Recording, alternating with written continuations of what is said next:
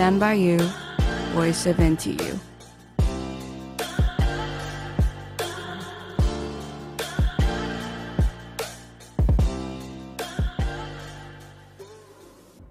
Hello，大家好，欢迎收听今天的台大之声，我是你的主持人友人。大家这礼拜过得怎么样嘞？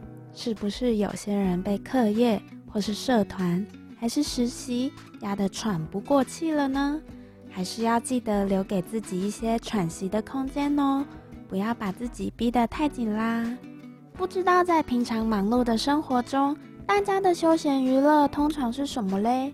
像我的朋友啊，有的喜欢追剧，有的喜欢打球，每个人让自己放松的方法都不太一样。而有人我啊，空闲的时候最喜欢滑手机了，常常滑一滑就会看到很多有趣的事情。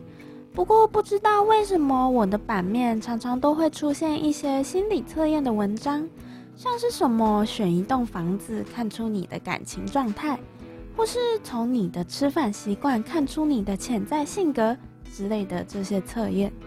相信大家多多少少应该都有做过一些这种测验吧。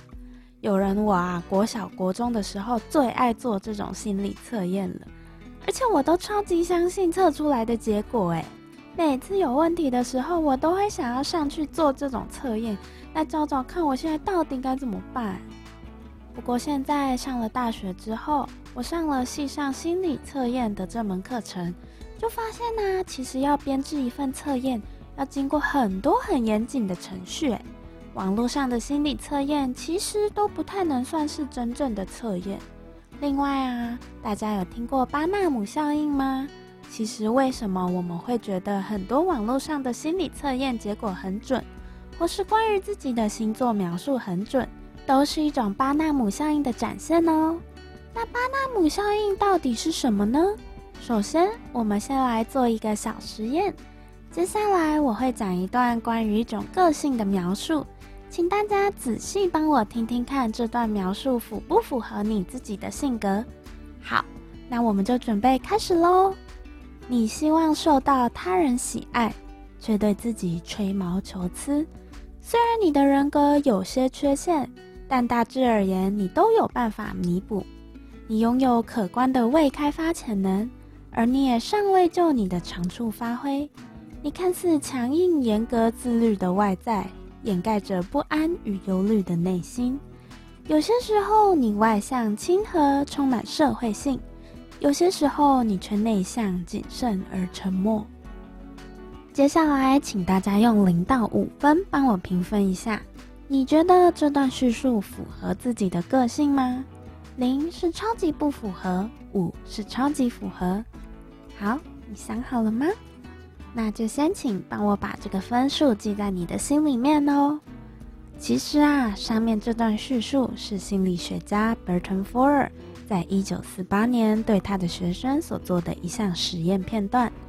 他向学生们叙述了一段类似的文字，并也请他的学生们打分数。结果，学生们的分数竟然高达四点二六分呢！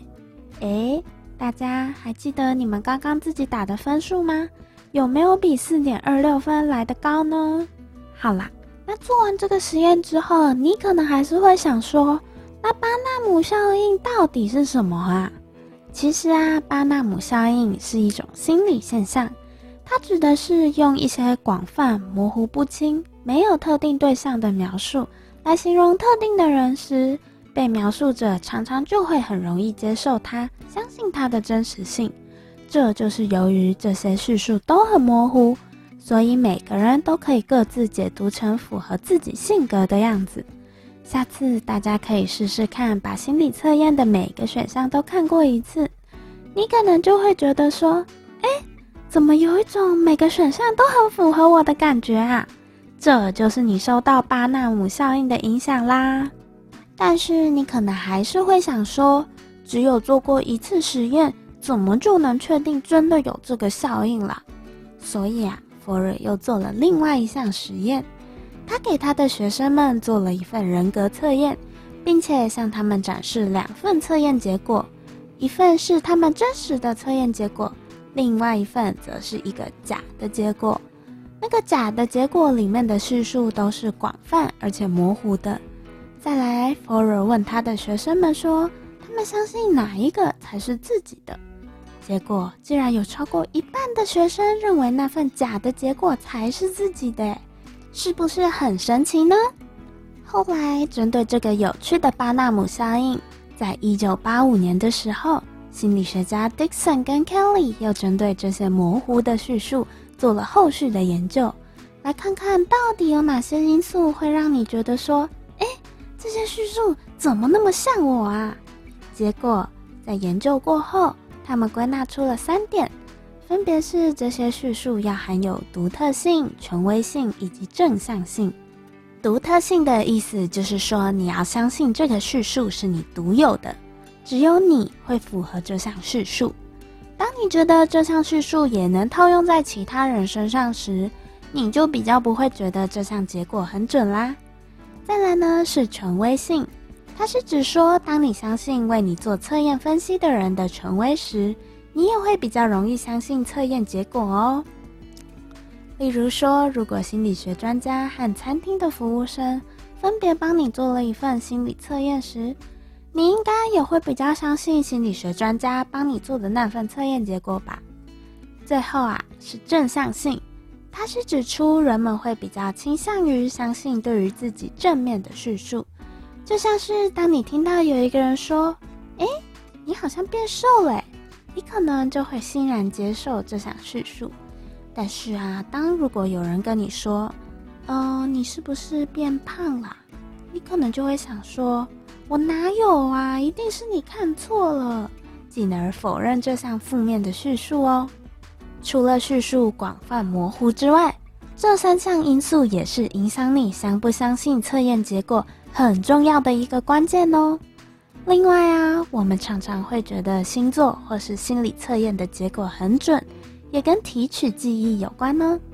当人们在看结果的描述时，这些文字就成为了回忆时一个很重要的线索。当我们在回想自己的性格时，我们会比较倾向于提取和这段文字有关的记忆。当提取相关的记忆越多，我们就会觉得，哎，自己想到了很多证据来证明自己真的是这样的个性，竟然认为说，没错，我就是这样的人。因此啊，我们也就会觉得这些测验结果很准啦。好啦，那今天的节目也差不多要告一个段落了。希望大家都还喜欢今天有人分享给大家的心理学小知识哦。记住这个巴纳姆效应，以后你就比较不会轻易的相信网络上的心理测验或是星座的结果啦。不过，其实有人认为我们也不一定要完全否定掉这些东西，因为当我们对于未来很迷茫时，总是希望有一个人能指示我们接下来该怎么做，就像是很多人喜欢去抽签一样。而在这些时候啊，心理测验有时候就能够成为了我们心灵上很重要的一个慰藉。虽然它并不是那么的有科学根据，但有时候它就是能那么刚好的引导我们继续走下去，我们也能对自己当下有所反思。所以大家偶尔还是可以去做做这些心理测验，当做休闲娱乐玩玩啦。那今天的节目就到这里结束喽，我是主持人友人，期待我们继续下次在空中相会，拜拜。